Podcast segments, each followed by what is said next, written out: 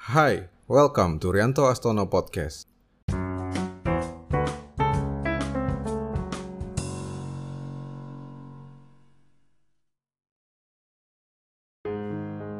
Hai teman-teman, di episode podcast ini saya akan berbincang dengan teman saya, Mas Fikri Fatullah yang sangat baik. Mas Fikri adalah founder dari Kirim.email, layanan email marketing nomor satu di Indonesia. Kita akan fokus ngobrol tentang kerja remote dan remote office, sebuah metode bekerja dan berbisnis yang selama ini digunakan oleh Kirim.email dengan moto bekerjalah dari tempat yang membuatmu bahagia. Seluruh link yang disebutkan dalam diskusi akan saya tulis di deskripsi. Mari langsung kita mulai saja perbincangannya. Cek, Halo Mas Fikri, cek. Halo Mas Rianto. Waduh, gimana kabar? Akhirnya. Sehat Mas, sudah makan? Alhamdulillah baik Mas. Udah, Mas gimana? Udah barusan makan. Udah ready Mas? Ready, siap. Oke, langsung kita mulai oke. Siap, gas. Terima kasih ya Mas sudah mau diundang ngobrol-ngobrol di podcast saya. Sama-sama undangannya. Terima kasih Mas Rianto. Mudah-mudahan nanti kita ngobrol-ngobrol bermanfaat untuk yang dengerin. Mudah-mudahan, amin. Jadi gini Mas, sebetulnya ada banyak hal yang menarik yang bisa kita bahas aku sama Mas Fikri. Tapi nanti daripada kita terlalu banyak yang kita ulas gitu, kita coba untuk membahas salah satu yang sejak dulu menarik perhatian saya, yaitu kerja remote Yes. dan remote office. Oke. Aku tahu Mas Fikri adalah Ya. salah satu orang yang menjalankan itu dan aku tahu juga Mas Fikri menjalankan itu dengan baik. Itu. Nah, remote office itu ya, remote office itu bagi bagi aku itu adalah sesuatu yang rasanya sulit untuk dilakukan. Karena jangankan remote gitu, bahkan mengelola kantor offline aja ada masalahnya gitu dengan pegawai-pegawai yang setiap hari datang ke kantor. Nah, sekarang pertanyaannya adalah aku minta Mas Fikri tolong tolong membagikan gimana sih tips dan triknya untuk remote office itu, Mas. Oke, wah ini langsung digas nih kayaknya nih ya. Iya. Ya, eh, terima kasih sebelumnya Mas Rianto undangannya dan ya benar saya dan kirim email bersama-sama itu sudah eh, kerja remote atau kerja jarak jauh atau mungkin semenjak pandemi sering disebut WFH ya. Ya kami WFH all the time berarti gitu ya. Ya. Jadi kita start dari 2016.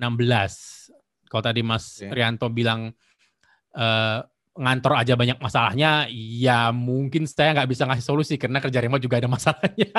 Oh Jadi- gitu. Oke. jadi ya, jadi ya mungkin masalahnya berbeda ya mungkin masalah berbeda yang enggak kan nanti mungkin saya coba share ya kendalanya apa aja rasa sakit yang kami alami apa aja gitu ya Oke. terutama kami di- dari bagian manajemen saya CTO saya Gamal GM-nya Dion. Kami eh, sering diskusi lah di belakang layar gitu kan ya. Nah Mm-mm. mungkin saya cerita why-nya dulu ya. Why? Kenapa sih kerja remote gitu ya? Eh, Hmm. ini bukan gaya-gayaan mas yang jelas mas. Ya jadi saya bukan mau ngikutin tren enggak.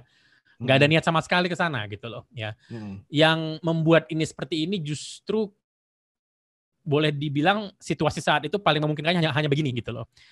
Eh, kenapa saya mengatakan begitu? Saat saat itu kirim dot email saya baru mulai, saya nggak yakin ini akan jadi sesuatu awalnya ya. Maksudnya bukan nggak yakin, tapi masa iya sih gitu loh. Ada yang mau bayar buat ini kan gitu ya. Mm-mm. Lah palingan abis abis launching bulan pertama bulan kedua ya wis nanti nggak ada yang make atau gimana lah gitu kan ya. Ya ada Ya. sisi skeptis seperti itu walaupun saya yakin ini akan jadi sesuatu ya. Pasti ada optimisnya ya. Tapi Ya. saya ada rasa di tengah lah kalau boleh dibilang. Nah, saat itu saya punya sangat terbatas, saya punya modal sangat terbatas untuk bangun kirim email. Jadi waktu eh, yang pertama saya lakukan justru nyari kantor mas, nyari kantornya kirim email malah di Bandung ya. Kantor saat offline ya.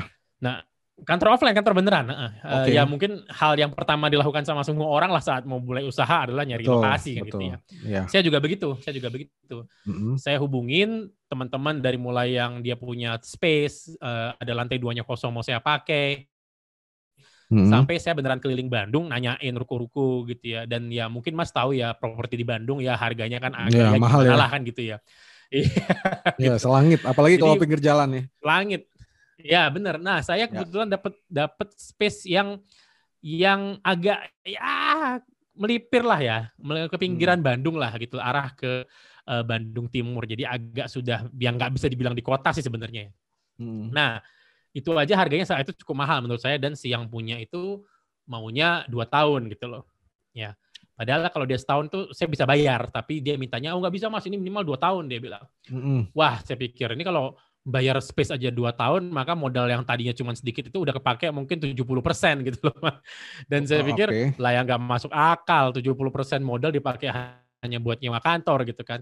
Yeah. Akhirnya udah dia saya mulai dulu. Eh, sebagai catatan, saya bukan saat ini saya sebenarnya bukan uh, asing dengan konsep kerja remote enggak. Saya sudah baca bukunya Jason Fried, Okay. Saya sudah lihat Zapier sama Basecamp yang memang sudah kerja remote, WordPress ya. Matt uh. Mullen work di mana-mana itu uh, Matt Mullen ini foundernya uh, WordPress, uh, CEO-nya WordPress sudah ngomong di mana-mana tentang kerja remote, bagaimana hmm. dia mau nutup kantornya di San Francisco dan lain-lain. Saya, saya sudah hmm. familiar dengan konsepnya. Tapi ya mungkin lagi ya Mas ya, mengetahui dengan melakukan adalah dua hal berbeda kan gitu ya. Betul. Saat kita mau melakukan, ya ternyata tantangannya itu tidak semudah itu. Nah, ya. jadi saya pikir yang jelas saya ada rasa kekhawatiran ya takut. Maksudnya ya ini kalau ya sama mungkin kayak mas ya kalau uh, remote gimana nih? Nggak nggak diliatin gitu loh. Ya akhirnya udah deh nggak ada punya pilihan saya mas uh, duitnya nggak ada gitu kan. Saya itu duitnya sangat terbatas gitu loh. Okay. Ya udah uh, mulai aja. Uh, saya persiapkan cash untuk ya mungkin operasional enam bulan lah ya saat itu uh, saya hire mulai orang dan yang orang pertama yang saya hire justru itu orang pekan baru namanya Mulyadi yang akhirnya jadi co-foundernya kirim email okay. jadi uh, uh, saya hubungin Mulyadi Mul, ayo Mul bareng bangun kirim email. Saat itu kondisinya ibunya Mulyadi lagi dalam kondisi kurang sehat, jadi uh, beliau bilang, wah mas nggak bisa saya ke Bandung mas jagain ibu. Oh ya sudah kamu kerja dari Pekanbaru aja. Saya bilang begitu, itu spontan banget mas. Ya mm. spontan. Oh bisa, ya udah bisa, ya udah yuk jalan berdua doang. Saya pikir masalahnya apa sih kan gitu, ya kan? Mm-hmm. Dah masuklah orang ketiga. Saya mulai cari-cari developer. Uh, masuklah orang ketiga yaitu Gamal. Gamal di Jogja saat itu lagi kuliah S2-nya beliau. Gamal ya pindah Bandung. Oh nggak bisa mas ya S2. Oh, ya sudah. Akhirnya Gamal stay di Jogja. Masuk orang keempat namanya Bagus di Malang. Uh, saya juga ajakin Bagus ke Bandung tapi uh, Bagus juga nggak bisa karena ya lagi ngurusin orang tuanya dan segala macam. Ya sudah saya putuskan udah deh kerja di masing-masing kota aja. Saya di Bandung, mulai di hmm. Baru, Gamal di Jogja, Bagus di Malang. Ya sudah. Jauh-jauhan ya. Kerja kan bareng gitu loh. Jauh-jauhan hmm. gitu ya. uh, sebenarnya sebelum Gamal masuk saya ada hire freelance dari Pakistan. Jadi ya lagi sebenarnya saya sama Mulyadi sempat kerja bareng itu berdua sama freelance itu dua tiga bulan. Hmm. Ya, dan lancar gitu loh maksudnya ya tidak ada masalah. Nah, dimulai saat mereka mulai minta yang macam-macam misalnya oh kalau ngerjain ini kita harus tambah ekstra ini. Mungkin Mas sudah paham dengan dunia freelance ya. Mungkin Mas lebih tahu. Jadi yeah. ya itu biasalah dalam dunia freelance ya. Kalau mereka kurang dikit ini ini harus tambah, itu harus tambah. Akhirnya saya putuskan yeah. ya udah deh ini emang nggak bisa pakai freelance lagi. Uh, udah harus uh, full time. Akhirnya bergabunglah Gamal dengan bagus. Kami berempat kerja dari empat kota dan kondisinya itu begini. Selama hampir 8 bulan kalau nggak salah. Kami berempat begini ya. Oke sebentar mas. Saya dan, potong sedikit. Ya itu proses oh, rekrut rekrutmennya itu yang tadi Mas Fikri sebutin semua teman-teman Mas Fikri hmm. itu gimana sih hmm. rekrutmen ketemu mereka atau memang udah teman sebelumnya atau dibuka oh, lowongan oh, okay. atau gimana? Ya, saya harus berterima kasih pada grup Facebook yang namanya Kami Kerja Remote. Oh, Jadi, ada ada grup Facebook sudah namanya ada. Kami Kerja Remote. Ada grup Facebooknya. Sampai sekarang Kami masih Kerja ada. Remote, KKR, ya. Sampai sekarang masih ada. Tapi okay. yang di situ itu yang di situ kebanyakan freelance, Mas. Oh, freelance. Freelance dan uh, uh, uh, maksudnya mereka kerja remote. Jadi definisinya berbeda, Mas. Jadi maksudnya mereka kerja remote adalah mereka freelance dengan klien-klien dari luar negeri. Per Jadi, project ya. Uh, hampir per project benar. Jadi hampir okay. tidak ada yang mm, full time juga di mereka gitu loh. Oh gitu. Ya. Okay. Nah, uh, tapi saya harus berterima kasih sama grup itu karena kalau nggak salah Gamal sama Bagus itu menemukan lowongan saya di situ.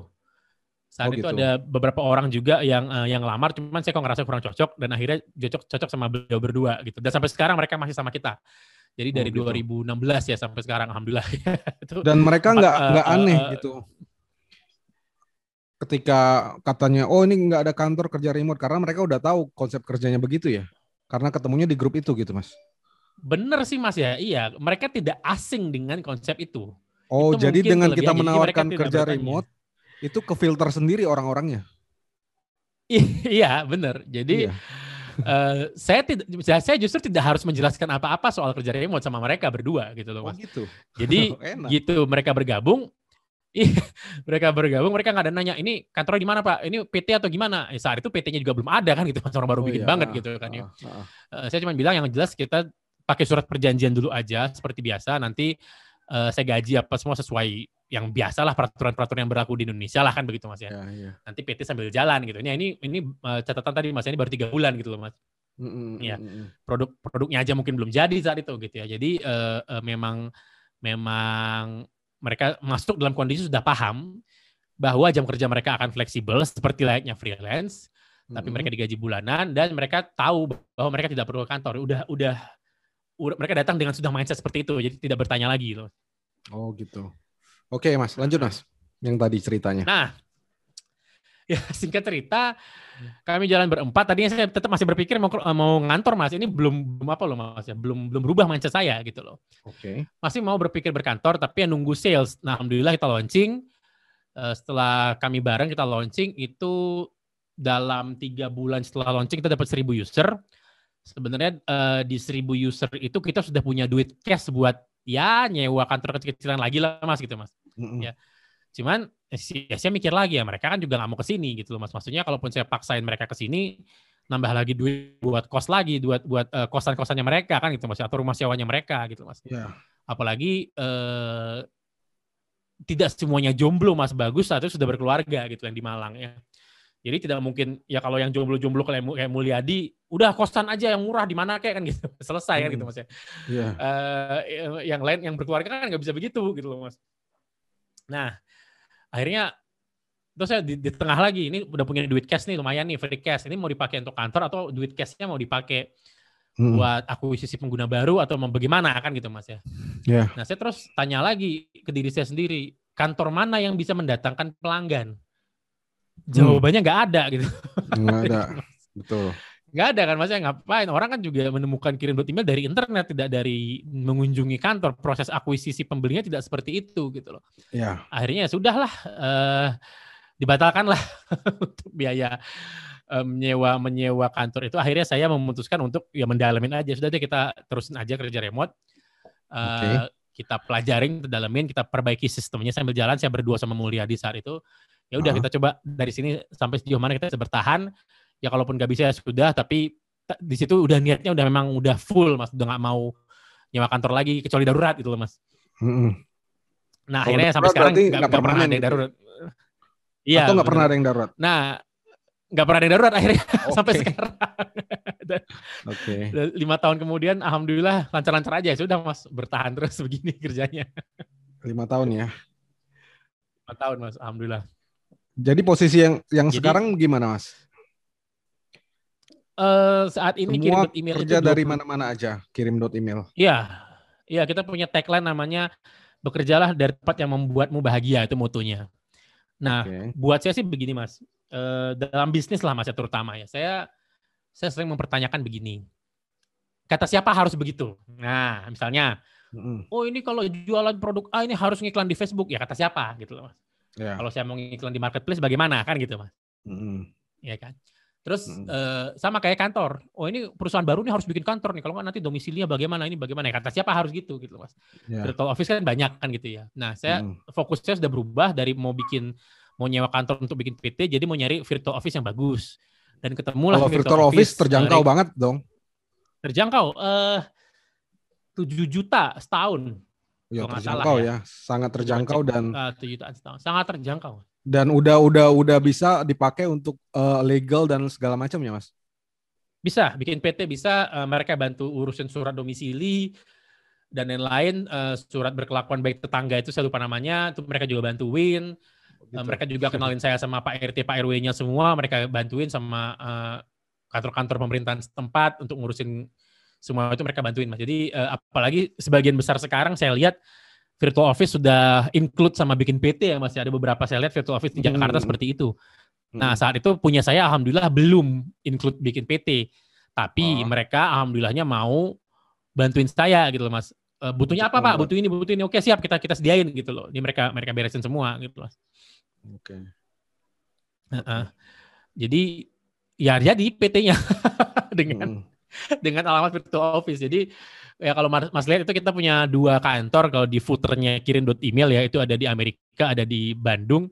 Ya sama oh, iya. dua-duanya virtual office uh, uh, dan itu di lokasi yang mentereng padahal hmm. ya itu nggak ada orangnya. Beberapa orang sebenarnya masih datang mas ke situ ya. Banyak orang uh, nge-WhatsApp saya dan ini sering banget kejadian. Jadi mohon yang denger ini jangan diulangi ya datang uh, nge-WhatsApp saya, Mas Fikri saya udah di depan kantor lah. saya nggak ada di kantor. Jadi uh, uh, sering banget begitu dan itu butuh waktu mas biar orang tahu bahwa ini kantor untuk legal reason. Jadi selama lima tahun kirim dot email uh, berkantor dengan remote dan ya. dengan moto bekerjalah di tempat yang membuatmu bahagia. Pasti yes. saya yakin bahagia-bahagia. Pertanyaan sekarang, apa masalahnya? Oke. Saya mulai dari masalah yang mungkin paling sering ditanya ya. E, kalau mereka nggak kerja gimana, Mas? Atau cara ah, tahunya mereka kerja itu bagaimana? paling sering ditanya. Gitu ya. Betul. Betul. Karena okay, yang masuk aja uh, harus kita tongkrongin, Mas. Baru kerja. Bener. Kalau kita tinggal di sebentar, langsung dia tidur. Gimana itu?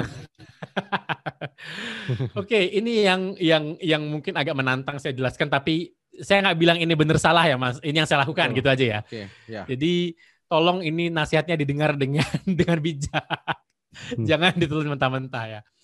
Uh, saya punya prinsip begini mas, bahwa yang saya hire itu adalah orang dewasa, oke, okay. yang bertanggung jawab dan berakal sehat gitu loh, ya. Mm -hmm. Paling nggak dari interview saya harus bisa menilai orang-orang ini seperti itu gitu loh, basic lah ya. Nah, setelah saya tahu mereka orang dewasa yang bertanggung jawab, saya percaya sama mereka. Seperti orang dewasa gitu loh, Mas. Mereka akan hmm. berlaku seperti orang dewasa walaupun tidak saya awasin. Karena dari pengalaman saya begini, Mas. Mungkin Mas juga pernah mengalami ya. Hmm. Bahwa dalam dalam kondisi ngantor pun ada orang yang maling, maling waktu, maling duit, bener nggak? Ya kan? Betul. Itu dan itu terjadi di depan mata kita. Ya, ah. jadi kalau emang dia dasarnya mau niat maling ya maling aja gitu. ya. Nah, mau dia ngantor mau enggak kalau dia pengen maling dia akan maling. Nah, kerja remote memang benar akan menghilangkan sebagian besar pengawasan. Dulu hmm. saya pakai teknologi untuk mengawasi. Jadi dulu ada kayak namanya Hubstaff, HUB, STAFF dan banyak lagi aplikasi lain yang cara kerjanya mirip aplikasi-aplikasi freelance itu apa yang maksudnya dulu namanya yang kalau kita kerja mesti ngidupin hmm. aplikasinya di laptop itu apa ya? Saya lupa namanya. Nggak tahu, saya nggak pernah soalnya mas. nggak pernah. Intinya gini, Hubstaff itu adalah tim kita menginstal Hubstaff di di laptopnya masing-masing.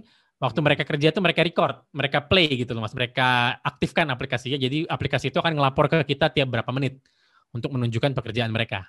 Jadi okay. Uh, screen, nah, mereka akan ngirim aplikasi akan ngirim screenshot uh, laptop per berapa menit terus hmm. nunjukin progres pekerjaan yang lain gitu mas. Nah yeah. awalnya kita pakai itu, cuman makin ke sini ya kok makin ya kita betul-betul amat gitu mas ya. Kenapa? Toh sama aja mau digituin mau nggak toh banyak cara ngakalin aplikasi itu kan. Hmm. Jadi akhirnya kita kita buang yang namanya konsep jam kerja. Saya nggak hmm. pernah lihat jam kerja dan saya nggak peduli jam kerja kamu bagaimana. Saya bilang sama tim. Okay. Ada daily meet nggak atau daily briefing? Ada, uh, ada. Bukan daily meet mas, daily Nanti soal meeting kita bahas lagi mas, ada materi khususnya, okay. ada topik Siap. khususnya soalnya. ya. Uh, daily meeting tidak ada, tapi kita bilang namanya daily check up. Jadi intinya begini, daily check up. Uh, daily check up. Jadi hmm. saya nggak nggak nggak mau tahu, serah mau kerja dua jam sehari juga saya nggak masalah. Selama hmm. pekerjaan di tanggal yang kita sepakati itu selesai. Misalnya nih contohnya mas ya kita sepakat 22 Juni pekerjaan selesai sampai titik X misalnya kan itu mas ya atau sampai kalau kita kan aplikasi jadi fitur A gitu mas. Mm-hmm. Nah selama itu selesai di tanggal yang ditentukan fitur A itu bisa dites tanggal yang ditentukan ya sudah saya nggak peduli mereka mau liburan weekdays mau kerjanya sejam sehari mau kerjanya tengah malam ngalong mau pagi subuh mau hmm. kerjanya siang kayak jam kerja biasa saya nggak gitu peduli mas ada yang nggak bisa dihubungi saat weekend karena sama keluarga ada yang nggak bisa dihubungin hari Senin Kamis karena di situ dia liburan weekend dia kerja and so on and so on. Saya kembalikan ke mereka gitu mas. Mm. Jadi uh, alhamdulillah malah lebih bagus hasilnya saat ini. Jadi kita mm. berlakukan sampai sekarang tidak ada diwasi berlebihan. Saya percaya sama tim saya, ya saya percaya sama mereka. Tentu saja ada satu dua kali mereka tidak produktif ya itu wajar mas. Saya juga begitu ya mungkin juga mas mm. uh, paham kondisi yang saya maksud mm. bahwa ya ada kalanya kadang emang produktivitas tim menurun ya sudah kalau emang begitu Tapi ya dari yang pengalaman saya nggak terus-terusan kok Mas. Malah kerja di rumah bikin orang lebih produktif menurut saya Mas ya karena ya uh, Ya kalau saya fokus. iya Mas. Mungkin kalau Mas Fikri juga, tapi nggak banyak iya, orang betul. yang begitu.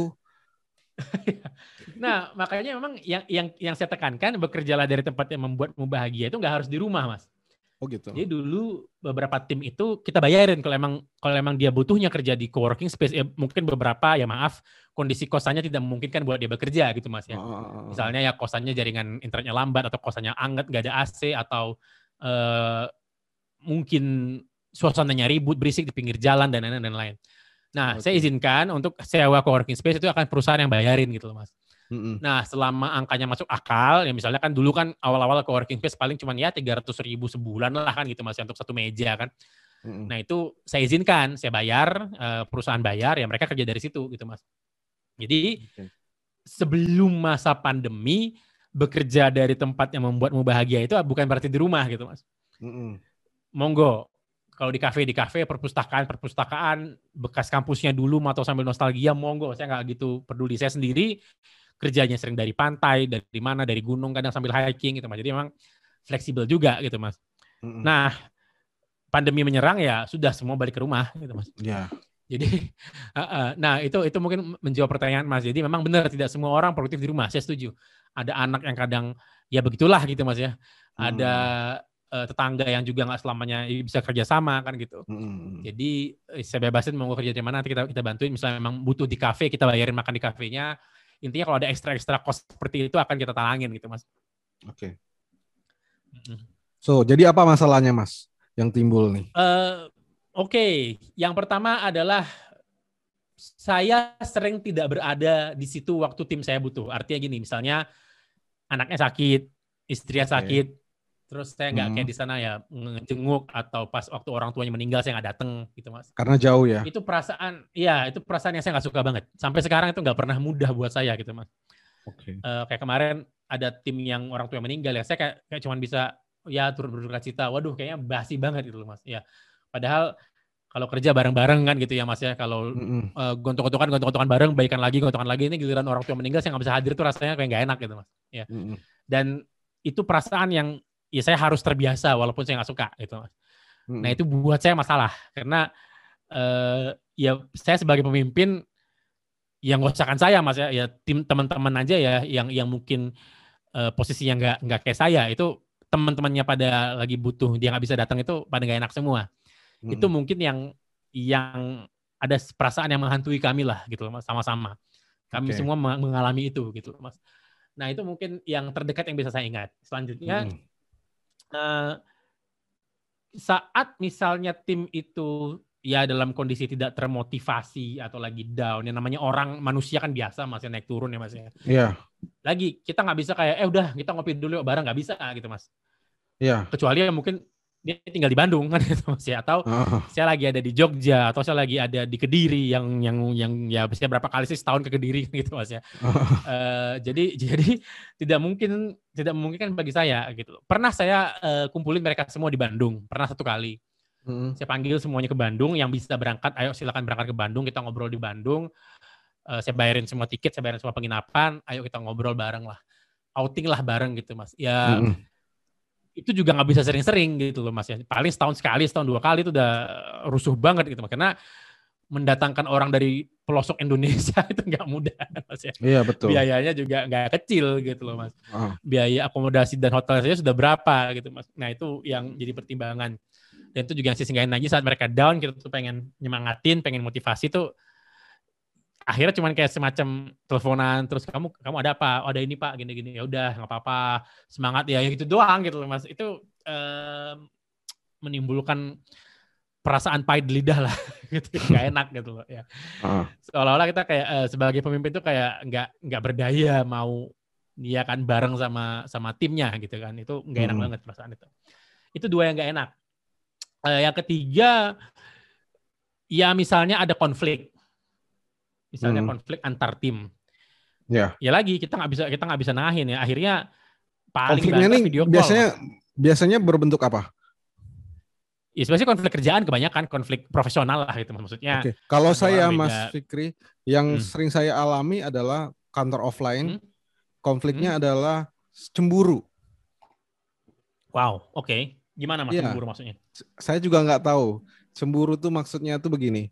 Kadang kadang-kadang kan kita nggak sadar atau gimana. Kadang-kadang kita lebih memperhatikan A gitu ya. Yang mm -hmm. B itu merasa tidak diperhatikan. Padahal sebenarnya dia diperhatikan juga. Cuman karena ah, saya tipenya okay. bukan tipe yang lip service, saya tuh jarang muji orang. Hmm. Uh, nah, jadi kadang-kadang mereka tuh menyimpan dalam hati apa kayak kayak seperti nggak diperhatikan. Saya juga nggak ngerti kenapa itu. Nah kalau yang remote begini konflik itu terjadi nggak? uh, ini yang unik mungkin mas ya. Mungkin saya harus mundur sedikit ke value-nya ya, value-nya tim kita ya. Mm -hmm. Ini juga pertanyaan yang sering ditanyain sama orang. Jadi mas bonding timnya bagaimana gitu loh? Ya. Karena kan gimana? Ya, ya bagaimana Jauh-jauhan. Bener mas, bener uh. mas bagaimanapun namanya body language itu kan bahasa ya Mas ya, benar ya Mas? Mohon saya dikoreksi ya Mas ya. Iya, iya, iya. Uh, body language bahasa. Kita Gestur, kita duduknya bahasa itu kan. Bener. Kita duduk yang ngelengos dikit orang langsung ya ini si Pikir kenapa rasa. ya kan gitu. Iya. Nah, kan uh, gitu. Nah. Uh, uh. Uh, dan mereka bisa berempati kalau sudah melihat body language kita seperti itu kan itu Mas. Betul. Nah, ini yang hilang kan? Ini iya. hilang sama sekali. Uh, uh. Nah, nah uh, untuk menjawab pertanyaannya begini kita tidak bisa menyamakan kultur kerja di kantor dengan kerja remote. Yang artinya kerja remote akan menarik orang-orang yang preferensi atau sifatnya berbeda dengan yang kerja offline atau kantor gitu, Mas. Oke. Okay. Makanya saya sering bilang kerja remote tidak untuk semua orang, walaupun tidak semuanya harus ngantor gitu loh, Mas. Ya. ya.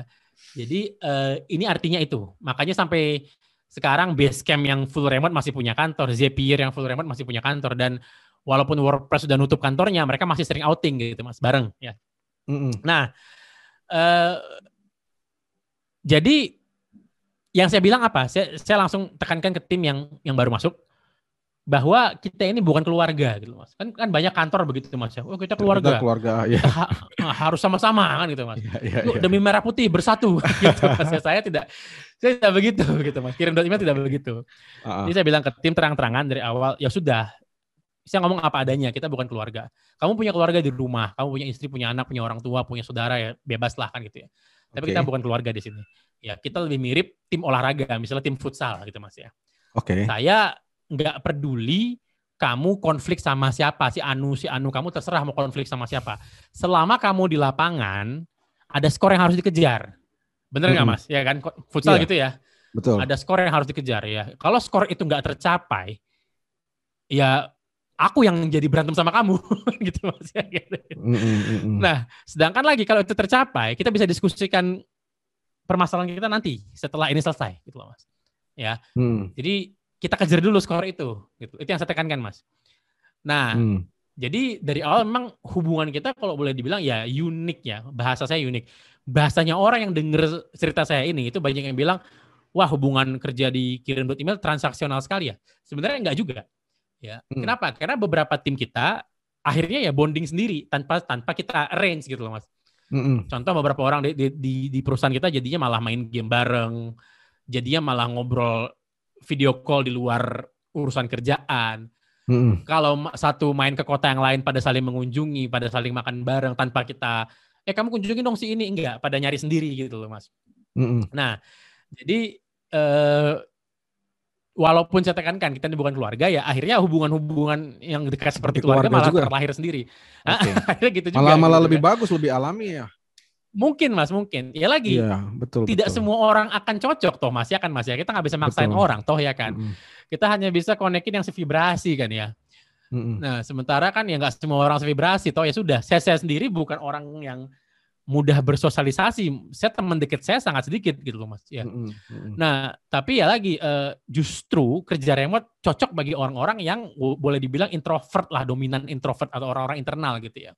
Okay. Jadi tidak tidak begitu doyan mungkin memang bersosialisasi terus basa-basi saat kerja memang memang mereka nggak nyari itu atau pria atau wanita yang berkeluarga gitu mas mereka okay. punya keluarga mereka ngurusin anak mm -hmm. uh, yang wanita misalnya sambil ngurusin suami pengen punya penghasilan tapi tidak bisa meninggalkan rumah karena punya anak baby misalnya gitu mas ya Nah ini cocok. Jadi makanya uh, kerja remote ini menarik orang-orang yang sendirinya adalah berbeda gitu loh mas. Dari yang mencari kerjaan kantor. Oke. Okay. Gitu loh mas. Uh -uh. Dan banyak orang yang mengundurkan diri karena nggak cocok sama itu. Jadi hmm. dia di rumah hmm. sama anak sama istri. Ya uh, anaknya pergi sekolah, istrinya pergi kerja misalnya. Dia di rumah nih sendirian. Hmm. Ya si suaminya ini. Ya malah kesepian dia mas. Akhirnya dia keluar mengundurkan diri dari oh, Green gitu. Email. Pernah kejadian. Uh, Oke. Okay. Dan cari kantor biasa akhirnya gitu loh. Ini okay. konteksnya sebelum sebelum pandemi ya mas ya. Uh. Jadi macam-macam deh lucu. Se kalau dikirim dot email turnovernya se, se setinggi apa mas? Orang keluar dan masuk gitu? Kami tidak sering rekrut mas pada dasarnya. Oke. Okay. Berarti berarti lebih sedikit juga yang keluar dong. Iya, karena yang masuk gak banyak. Jadi iya contoh ya rata-rata rata-rata orang yang mungkin di atas di atas 70 persen ya itu udah di atas tiga tahun mas. Udah di atas tiga ya, tahun. Untuk ya? uh, untuk perusahaan yang umurnya baru lima tahun itu kan lumayan mas ya prestasi lah buat saya itu ya. Ya lumayan lah. Jadi karena kalau saya itu lah, mas. gonta-ganti terus biasanya. Hmm. Penyebab penyebab terbesar menurut mas apa kalau di offline? uh, ya itu ada konflik sama temennya atau dia hmm. tidak berkembang karena kalau saya prinsipnya adalah eh, nggak uh, boleh stuck kalau stuck berarti dia nggak berkembang kalau nggak berkembang hmm. uh, cari kerja yang lain aja Asik, kejam. iya, karena kalau nggak uh, iya. berkembang kerja yang lain aja karena ya harus berkembang gitu loh. Menariknya justru konflik di kami lebih sedikit, Mas. Percaya atau enggak? Ya karena nggak ada dan lagi itu seperti, ya. bener mas. Jadi kami kita nggak bersinggungan kan dan kalaupun ada konflik ini bener-bener profesional konflik profesional. Contohnya begini, misalnya saya ambil keputusan untuk launching tanggal sekian ini contoh mas ya. Oke. Okay. Uh, sisi marketing bilang Insya Allah bisa mas, ini tinggal video sales letter doang. Paling dua hari hmm. selesai. Oke siap. Orang produk ya enggak. Wah ini kalau tanggal segitu ini belum ready. Nah itu hmm. baru uh, uh, konflik kepentingan karena orang sales juga ya ini kan kita mesti ngejar omset, ngejar omset itu hmm. mesti langsung tanggal segitu loh. Kalau nggak gimana? Kalau mundur lagi dua hari itu hilang momentum gitu. Nah itu mereka konfliknya di situ gitu loh. Hmm. Jadi memang hampir 90% konflik itu konflik kerjaan, konflik profesional. Jadi bukan pribadi ya. Sakit hati sama kut. Oke.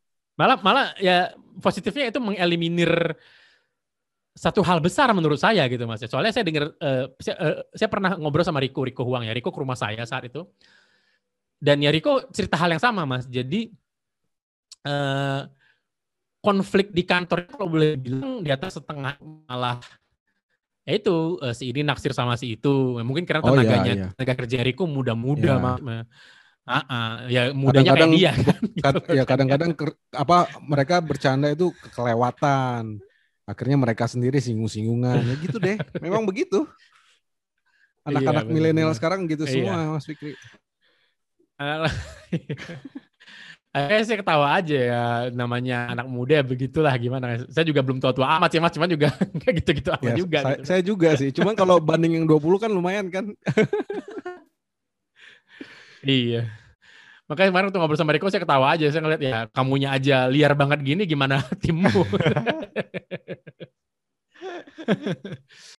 ya itu uh, suka dukanya mungkin itu mas. Uh, kekhawatiran yang lain yang bisa saya pikir sih nggak ada mas untuk yang sifatnya kayak kecurangan atau karyawan bawa kabur duit apa alhamdulillah alhamdulillah banget sampai sekarang belum ada hmm. lagi kita punya sistem kontrol mas ya jadi hmm. uh, yang seperti seperti itu misalnya bawa kabur bawa kabur laptop pernah satu orang.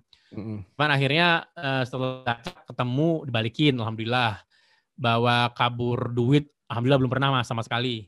Mm-hmm. Bawa kabur gimmick-gimmick lain, misalnya kayak buku ya sudah saya ikhlaskan lah kan itu hal kecil mas ya. Mm-hmm. Uh, karena kita punya program beli buku bareng seringnya di kirim dot email. Mungkin Mas juga udah lihat ya, kita sekali beli buku itu banyak kopi Mas untuk dibagi-bagiin ya. Yeah. Jadi saya tim itu memang sangat kan membaca Mas. Jadi itu kita kalau ada buku, misalnya kayak lagi uh, ya gini Mas Mas Mas Rianto launching buku ya kita beli bareng gitu kan Mas kita borong kita bagiin hmm. terus uh, lagi ada diskon Big Bad Wolf atau apa saya beli yang mau titip ayo kita beli kita bagiin atau misalnya buku hmm. saya udah pada dibaca semua nih setiap tahun tuh kita tuh buku kita masing-masing kita data kita bagiin ke yang belum baca gitu mas jadi uh, Itu sih masuk ke dukanya. Jadi ya masalahnya berbeda kalau boleh saya bilang. Bukan lebih, bukan kurang mas ya, berbeda mas. Oke, Mas. Ini kan kalau remote office ini dan kerja remote itu kita kalau kita lihat itu kecenderungannya adalah di perusahaan-perusahaan online ya. Ya. Nah, sekarang pertanyaannya adalah menurut menurut Mas Fikri sampai di mana sih batasan sebuah kantor atau kerja yang bisa remote gitu loh? Yang tadi seperti Mas bilang itu melawan yang seharusnya gitu. Mungkin aja ada orang yang yang pikir ah nggak mungkin gitu, ternyata itu bisa gitu loh. Sampai mana sih kita ngelihat kalau itu perusahaan apalagi yang nggak base online gitu ya. Itu gimana sih menentukan aku bisa remote atau aku setengah-setengah atau memang nggak bisa sama sekali? Oke, pertanyaan bagus Mas. Sekarang saya balik pertanyaannya. Apakah menurut Mas sekarang Mas udah remote apa belum? Itu dulu. Kalau saya belum, tapi saya mau. Belum. Uh, paling enggak setengah. Masa sih belum Mas? Masa Mas nggak punya grup WhatsApp bareng tim? Oh ada, ada yang remote tapi freelance mas, nggak full time. Mas mengontrol perusahaan dari jauh waktu pergi liburan pernah? Oh di grup via grup WhatsApp selalu ya pakai Trello grup misalnya. Ya. Nah, pakai grup WA dan CCTV. Secara prinsip Mas, nah Mas udah remote tuh secara prinsip ya nggak? Iya, saya remote ke mereka, tapi merekanya stay di kantor. Oh ya benar. Nah, jadi gini Mas, ini pertanyaan bagus. Jadi ada fase kerja remote. Fase yang pertama adalah ya on-site, ini yang full office Mas ya. Mungkin uh, seperti yang kebanyakan saat ini ya. Terus fase kedua adalah hybrid. Ya. Hybrid. Hybrid ini uh, hybrid ini ada yang di rumah, ada yang di kantor. Ini yang kejadian waktu pandemi kemarin. Ya. Setengah yeah. di rumah, setengah di kantor. Ini mm -hmm. buat saya yang paling berbahaya dari semua fase kerja remote adalah di sini, Mas. Kenapa ya. itu? Ini paling berbahaya di sini. Nah, udah. Terus ada fase ketiga yaitu full remote. Semuanya di rumah atau tidak ke kantor tapi dalam kota yang sama. Ini contoh Basecamp dulu, Mas. Sama WordPress dulu. Oke. Okay. Dan mungkin yang WFH kemarin, jadi di rumah tapi satu kota yang bareng, jadi tetap bisa ketemuan dengan cepat kalau ada apa-apa kan gitu mas ya. Mm -mm. Nah ada fase keempat seperti kirim email, yaitu full remote dan beda kota semua. Hampir semuanya itu terpencar gitu mas. Mm -mm. Saat ini uh, kirim email itu 10 kota beda kalau nggak salah dari 27 orang. Mm -hmm. Jadi uh, di Bandung sendiri hanya ada tiga orang saya GM-nya Dion sama uh, desainer kita si Salman. Jadi cuman cuman bertiga Mas kami di Bandung. Eh satu hmm. lagi dong Vidi, tim support berempat doang ya. Nah, ini yang fase keempat. Fase kelima ada yang lebih ekstrim lagi Mas, yaitu uh, sebenarnya di fase keempat ini sudah sudah terjadi ya. Uh, misalnya Mas mau ya tadi ada tim yang libu, yang kerjaannya dari Bali mungkin mas nggak gitu masalah kan kenapa yang penting beres kerjaannya Betul. sama mungkin kayak kayak kondisinya freelance yang mas sekarang jadi Mas nggak nggak perlu tahu mereka di mana, yang penting kerjanya beres. Nah, nah, itu fase keempat tuh di situ mas, tapi dia full time. Ya. Nah okay. di titik ini tim saya liburan ke mana kerja di pantai apa semua saya nggak gitu masalah, yang penting kerjaan beres. Ada fase kelima yang paling ekstrim yaitu semua perusahaannya itu digital nomad gitu mas. Digital Jadi nomad. mereka hidupnya di kapal pesiar. Oke. Okay. Iya. uh, uh, gimana gimana? Ada website namanya ada website namanya Nomad Cruise. Nomadcruise.com. Oke. Okay. Itu sistem Nomad kerjanya Cruise. gimana? Boleh dibuka Mas, monggo Nomad Cruise. Nah, jadi mereka memang ngumpulin perusahaan-perusahaan remote untuk pergi dalam satu kapal pesiar selama setahun kalau nggak salah. Oke. Okay. Jadi eh, dan banyak orang-orang yang malah perusahaannya baru jadi di kapal pesiar ini gitu loh, Mas. Jadi dia datang sebagai freelance atau sebagai profesional yang kerjanya remote, terus di kapal dia ketemu banyak orang di networking dan bikin perusahaan bareng di kapal itu gitu. jadi Oh gitu. Jadi iya perginya kerja di perusahaan A, pulangnya ada punya perusahaan sendiri. Karena setahun itu. Karena setahun itu. Ini emang agak ekstrim mas ya. Saya, saya juga nggak nggak nggak punya contoh perusahaan yang begini itu apa gitu kan. Tapi ini ini terjadi mas. Saat kita ngomongin ini ini terjadi. Ya. Hmm. Dan dari akun Instagram salah satu orang yang ikut uh, Nomad Cruise ini waktu pandemi kemarin mereka di kapal waktu hmm. terjadi lockdown di mana-mana mereka lagi di perairan Pasifik mana gitu saya nggak tahu intinya mereka lagi di kapal lagi lagi udah sebulan di air gitu loh mas hmm. ya sudah mau sebulan di air mereka di kapal uh, lockdown dunia lagi pada sibuk lockdown ya mereka hanya bisa mantau dari dari TV dan dari internet gitu loh mas hmm. nah, jadi ya toh mereka juga ter, terisolasi di kapal kan gitu. jadi mm-hmm. cenderung aman jadi mereka malah gitu. Nah, uh, ini yang sangat ekstrim dan ya sebenarnya sih kirim email uh, bisa ke sini, cuman ya ngapain lah gitu mas. Ini kan kurang kerjaan ya. Iya iya. Jadi misalnya nih, misalnya saya sebagai hmm. orang yang awam remote, saya hmm. kepingin bikin kantor remote uh, full remote. Apa sih tips dan trik buat saya dan uh, langkah teknis apa yang harus saya lakukan gitu. Termasuk tolong kalau misalnya Mas Fikri bisa share aplikasi-aplikasinya. Uh, kami sudah bikin list aplikasi lengkap untuk menjawab pertanyaan seperti ini karena banyak banget yang nanya Mas. Okay. Itu silahkan ke kirim.email garis miring remote. Itu ada tools yang kami gunakan semua. Uh, mungkin agak belum update ya, tapi ya itu sih di permulaan lah gitu mas ya. Karena ini kebanyakan gratis yang kami share ya, yang ya? kami pakai. Ya, kirim email garis miring remote mas. Itu full list, full list. tools bagaimana kami bertahan hidup mas. Di situ ada. Oke. Okay. Okay. Ya, panjang banget artikelnya. Ya. Uh-uh. Nah, uh, mulai dari mana? Jadi uh, saya pernah sama satu orang namanya Bagus juga. Uh, itu teman saya si Bagus. Itu pernah hmm. mau meremotkan karyawannya. Beliau punya toko online, Mas. Okay. Nah, yang saya yang saya online ya. Teknisnya begini, Mas. Mulai dipulangkan satu persatu, Mas. Jadi jangan jebret semua. Eh, pulang semua ya, sana remote semua dari rumah ya. Jangan, Mas. Kaget, Mas.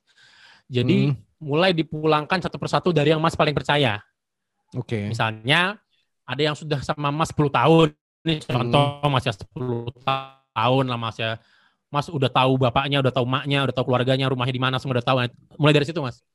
Jadi okay. uh, eh, yang paling sama Mas deket secara personal Mas ya, bukan deket rumahnya gitu Mas ya. Maksudnya deket hmm. secara uh, hmm. Mas temenan sama dia lah gitu Mas ya. Nah, itu hmm. hmm, hmm. saya akan mulai dari situ. Hmm. Dan beberapa teman-teman kayak bagus dan teman-teman yang lain yang kemarin uh, bareng-bareng sama kita untuk mulai remote itu dari situ mulai dan alhamdulillah berhasil. Jadi mulai dipulangkan uh, kalau memang dia beliau punya kampung dipulangkan ke kampungnya misalnya kalau mau gitu mas. Jadi dia nggak usah ngekos lagi di sini gitu mas. Mm -mm. nah itu kejadian banyak di teman-teman kita di Jakarta. Jadi jadi uh, yang kerja remote di Jakarta pada pulang kampung semua dites dari yang paling dekat pulang kampung ada yang pulang ke uh, Bandung ada yang pulang ke mana-mana lah kan itu maksudnya ke Sukabumi dan lain-lain. Dites kerja dari sana seminggu. Seminggu. Biasanya sih karena dia uh, seminggu dulu mas biasanya uh, jadi ini hybrid dulu mas ya hybrid dulu. Langsung okay. masuk ke fase hybrid. Nah jadi tantangannya kita nggak boleh lama-lama di hybrid. Nah ini sekarang kenapa hybrid berbahaya? Dari tadi saya bilang hybrid berbahaya kenapa? Iya, kenapa Karena ini, itu? Mas ada yang nah ada yang di kantor ada yang di rumah. Dan seringnya mas orang kantor saat komunikasi ini misalnya kita duduk sebelahan nih mas ya. Mas mas tahu nggak kemarin uh, perusahaan saingan kita ngeluarin fitur baru ini? Terus mas ngerespon Oh iya, hmm. apa namanya? Namanya ini. Nah, gara-gara percakapan iseng itu, uh, saya sama Mas jadi punya strategi baru, bikin fitur baru gitu, Mas. Hmm. Yang bermula dari percakapan sepele, paham Mas ya? Hmm. Bermula dari kita senggol-senggolan siku karena kita sebelahan gitu loh Mas duduknya. Yeah. Nah, gara-gara senggol-senggolan siku, jadi obrolan uh, serius, jadinya jadi sebuah fitur yang yang yang mau dijual. Nah, orang yang di rumah piye Mas? Kan gitu Mas. Mm Jadi bayangkan obrolan-obrolan senggolan siku itu berapa kali terjadi sehari di kantor, Mas. Yang iya, berbentuk yeah, yeah. jadinya strategi serius. Nah, itu orang-orang yang di rumah akan ketinggalan. Okay. Ya. Nah, jadi apa yang, yang kami lakukan? Kami paksakan kalau sudah hybrid, itu dipaksakan untuk berkomunikasi dengan sesuatu yang kami sebut namanya komunikasi tidak sinkron, asynchronous communication. Oke. Okay, Jadi uh, komunik uh, contoh komunikasi sinkron itu kan begini mas. Saya ngomong mas Rianto ngerespon. Mas Rianto hmm. nanya saya jawab kan gitu mas ya. Nah ini Betul. contoh komunikasi sinkron komunikasi kita sehari-hari. Ya komunikasi tidak sinkron itu contohnya kayak status Facebook mas. Saya update hmm. status ya. Lalu apa kabar dunia? Terus saya tinggalkan. Saya hmm. ngapa-ngapain? Beres-beresin rumah saya ngurusin anak Hmm. Terus Mas Rianto ngelihat status saya, oh halo dunia. Terus Mas menjawab ya halo juga dunia kan itu Mas ya. Hmm. nah satu jam lagi saya selesai, saya baru lihat chattingannya kan itu Mas ya. Saya baru lihat balasannya Mas Rianto. Wah Mas Rianto uh. balas nih, baru saya balas lagi. Uh. Saya tinggalkan lagi. Mas Rianto balas okay. lagi. Jadi kayak mading gitu Mas, tempel-tempelan pesan di mading gitu Mas. Eh ini ya, ya, ya. yang dengar anak-anak sekarang tau mading gak? Pokoknya kayak gitu tahu, deh Mas tahu. ya. Majalah dinding. Nah, majalah dinding. Jadi uh. Kita menggunakan aplikasi khusus untuk untuk komunikasi dan itu bukan grup chat. Jadi grup chat itu membunuh mas kerja remote. Ya. Grup chat membunuh. Grup chat dan zoom membunuh. Grup chat dan zoom meeting itu membunuh. Oke. Okay. Jadi harus dibuang, harus di stop. Jadi kemarin orang orang nanya sama saya, Mas kalau meeting pakai apa? Zoom lambat banget. Ya saya bilang hmm. jangan pakai Zoom, jangan meeting gitu loh mas. Solusinya bukan di meeting. Jadi jangan bawa pola kerja dari kantoran offline, offline ke remote. Gak nyambung mas, beneran gak nyambung. Oke. Okay. Ya. Jadi makanya kami nggak pernah pakai Zoom, Mas. Kami satu perusahaan tidak pernah pakai Zoom sama sekali. Ya. Nah. Kalau yang ada harus diomongin cepat, misalnya harus harus teleponan banget nih, Mas ya. Mm -mm. Itu kami pakai aplikasi namanya Whereby. Whereby.com. Whereby saya, mm -mm. saya tulis di chat ya. Ya. Nah, whereby.com ini kenapa kami pakai? Satu dia Whereby. tidak harus install aplikasi, Mas. Mm -hmm. Semuanya via browser. Okay. Jadi saya tinggal ngasih link aja ke tim. Eh, ngobrol sini ya sekarang ya ke timnya dan dan linknya itu itu itu aja mas. Kalau Zoom kan linknya kan berbeda ya. Ganti-ganti Tiap meeting nah. berbeda ya. Ah, kalau whereby dia bisa kita bikin whereby.com garis miring Rianto misalnya. Oke. Okay. Jadi tiap tiap mas mengajakin aku teleponan, ayo kita ke whereby.com ya gitu. Udah langsung ke saya udah tahu langsung ke whereby.com Rianto gitu mas. Gak ada yang lain mas. Oke. Okay. Gitu, itu untuk teleponan ya? Itu ngomong, teleponan. Ngomong kayak gini. Ngomong kayak gini. Oke. Okay. Gratis. Uh, jadi Berbayar? gratis untuk empat orang. Gratis. Untuk empat orang. Ya, empat orang uh, uh, gratis. Oke. Okay. Uh, sekarang kayak udah udah udah berubah gratisnya untuk 100 orang tapi hanya untuk 45 menit. Mm -hmm. Ya buat buat saya sih cukup sih Mas 45 menit. Cukup cukup ya, cukup lama cukup. Paling iya kan, 15 ya? menit uh, ngomong. Iya kan bener kan Mas. Uh -uh. Nah, jadi uh, yang kami lakukan itu kami menggunakan aplikasi namanya Basecamp, basecamp.com. Oke. Okay. Uh, atau dulu ada namanya Swift ya kalau nggak salah lupa saya. Intinya sekarang udah, udah banyak sih mas uh, aplikasi yang uh, komunikasi remote ya, tapi kami tetap menggunakan Basecamp. Udah berapa tahun ya berarti ya, lama banget. Yang kalau alternatif gratisnya banyak, uh, Basecamp sendiri ada ada yang gratis, uh, versi gratisnya. Ta mm. Tapi yang saya sarankan juga kalau memang suka banget pakai Facebook itu ada Facebook Workplace mas. Oke. Okay. Facebook Workplace itu ya Facebook tapi untuk kantoran. Jadi fasilitasnya fasilitas kantoran okay. video call segala macam itu ada di dalam Facebook Workplace. Nah itu yang saya saranin untuk baru mulai mas ya. Kalau yang Ini, WA Group tadi kenapa mas alasannya? Kenapa nggak dipakai? Kenapa itu masalah? Saya teleponan sama mas sekarang udah hampir sejam, bener nggak mas? Betul. Nah kalau mas cek sekarang grup WhatsAppnya mas itu udah kayak berapa notifikasi mas? Oh iya, oh banyak gangguannya. Iya kan? Iya. Jadi komunikasi real time itu harus dibuang dalam, dalam kerja remote. Oke. Okay. harus sangat diminimalisir. Oke. Dan Jadi komunikasi yang tim, bagus itu adalah berbicara seperti ini atau melalui teks? Teks. Chat. Tertulis. Chat. Uh, bukan chat. Jadi dia long form. Kayak oh, ngeblok. Uh, okay. Kayak ngeblok. Uh, oh, saya tunjukin satu.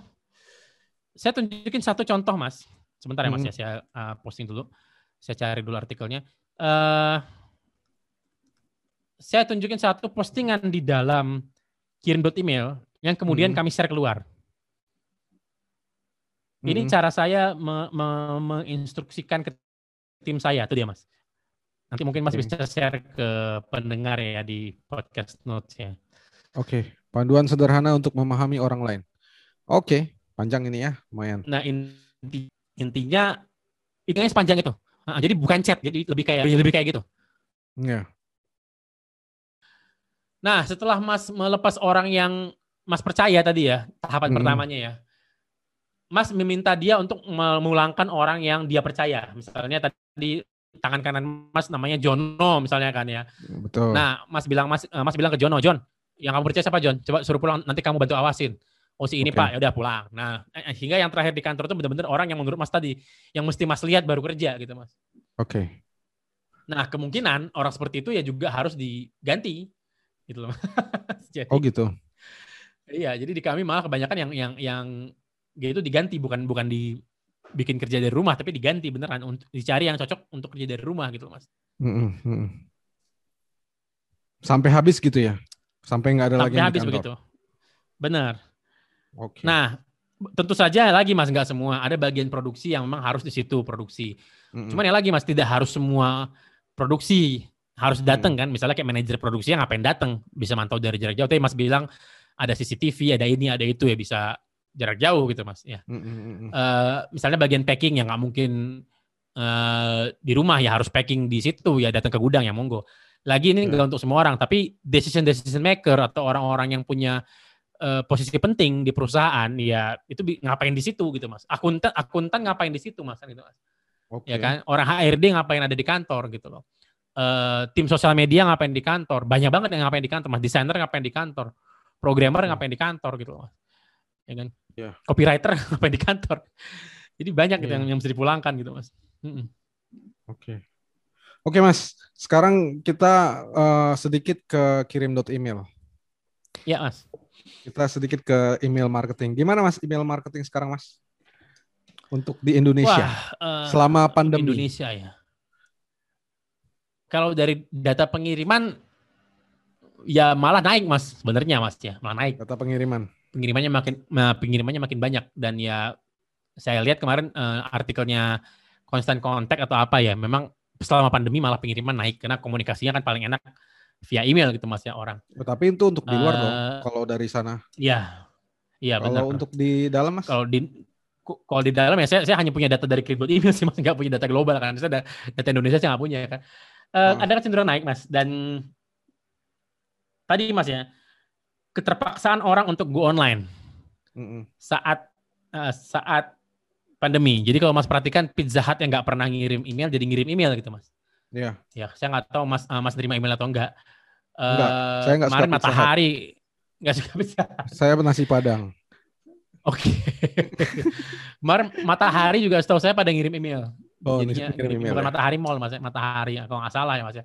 Uh, saya nggak okay. nerima tapi ada satu orang teman yang komen di Facebook saya atau di Instagram saya lupa waktu 2020 hmm. kemarin itu bilang mas saya juga hmm. nerima mas email dari Matahari kalau nggak salah hmm. mas ya Terus jadi ya uh, ada kecenderungan brand-brand besar jadinya pada pada email karena itu Mas karena kayaknya baru sadar mungkin Mas ya. Oh, online ada ada selain sosial media toh kan gitu. Mm-hmm. Jadi dia baru sadar barunya ya email gitu Mas. Uh, jadi okay. yang tadinya nggak nggak ngasih kesempatan online pada pada cobain semua semua jalur gitu Mas. Mm-hmm. Oke, jadi 2021 email masih relevan? Tambah relevan? Makin mm, tambah relevan. Apalagi tambah kalau kita lihat masalah masalah privacy di Amerika sangat concern mereka. Uh, perusahaan-perusahaan seperti Substack, newsletter hmm. semakin menggila dan sekarang uh, malah ada wawancara dengan Mark Zuckerberg yang dilakukan sama sebuah uh, sebuah lagi seorang jurnalis itu hanya di share melalui newsletter, Mas. Oke. Okay. Hanya melalui email. Uh -uh. Jadi hmm. buat saya sih seperti yang pernah saya bilang di 2017 kalau nggak salah di podcast saya, hmm. itu audio dan email akan meledak di tahun-tahun mendatang karena dua ini adalah platform yang independen mas. Okay. Ya, sedangkan video itu sudah dikuasai oleh YouTube, sosial hmm. media sudah dikuasai oleh Facebook. Yang independen apa? Tinggal audio dalam hal ini podcast seperti kita ini mas, uh, ataupun hmm. mungkin live audio ya. Uh, dan email. Nanti katanya Facebook mau mau apa launching podcast juga? Lebih tepatnya launching live audio mirip Clubhouse. Oh, live audio ya. Oh iya. Uh, uh, Oke. Okay. Kayak Clubhouse jadi. Jadi karena audio itu kan bukan sesuatu yang bisa di dikekang. Mm-hmm. Ya, dia lebih fleksibel. Orang orang dari dulu udah dengerin MP3 kan gitu Mas ya, sebelum ada internet gitu kan.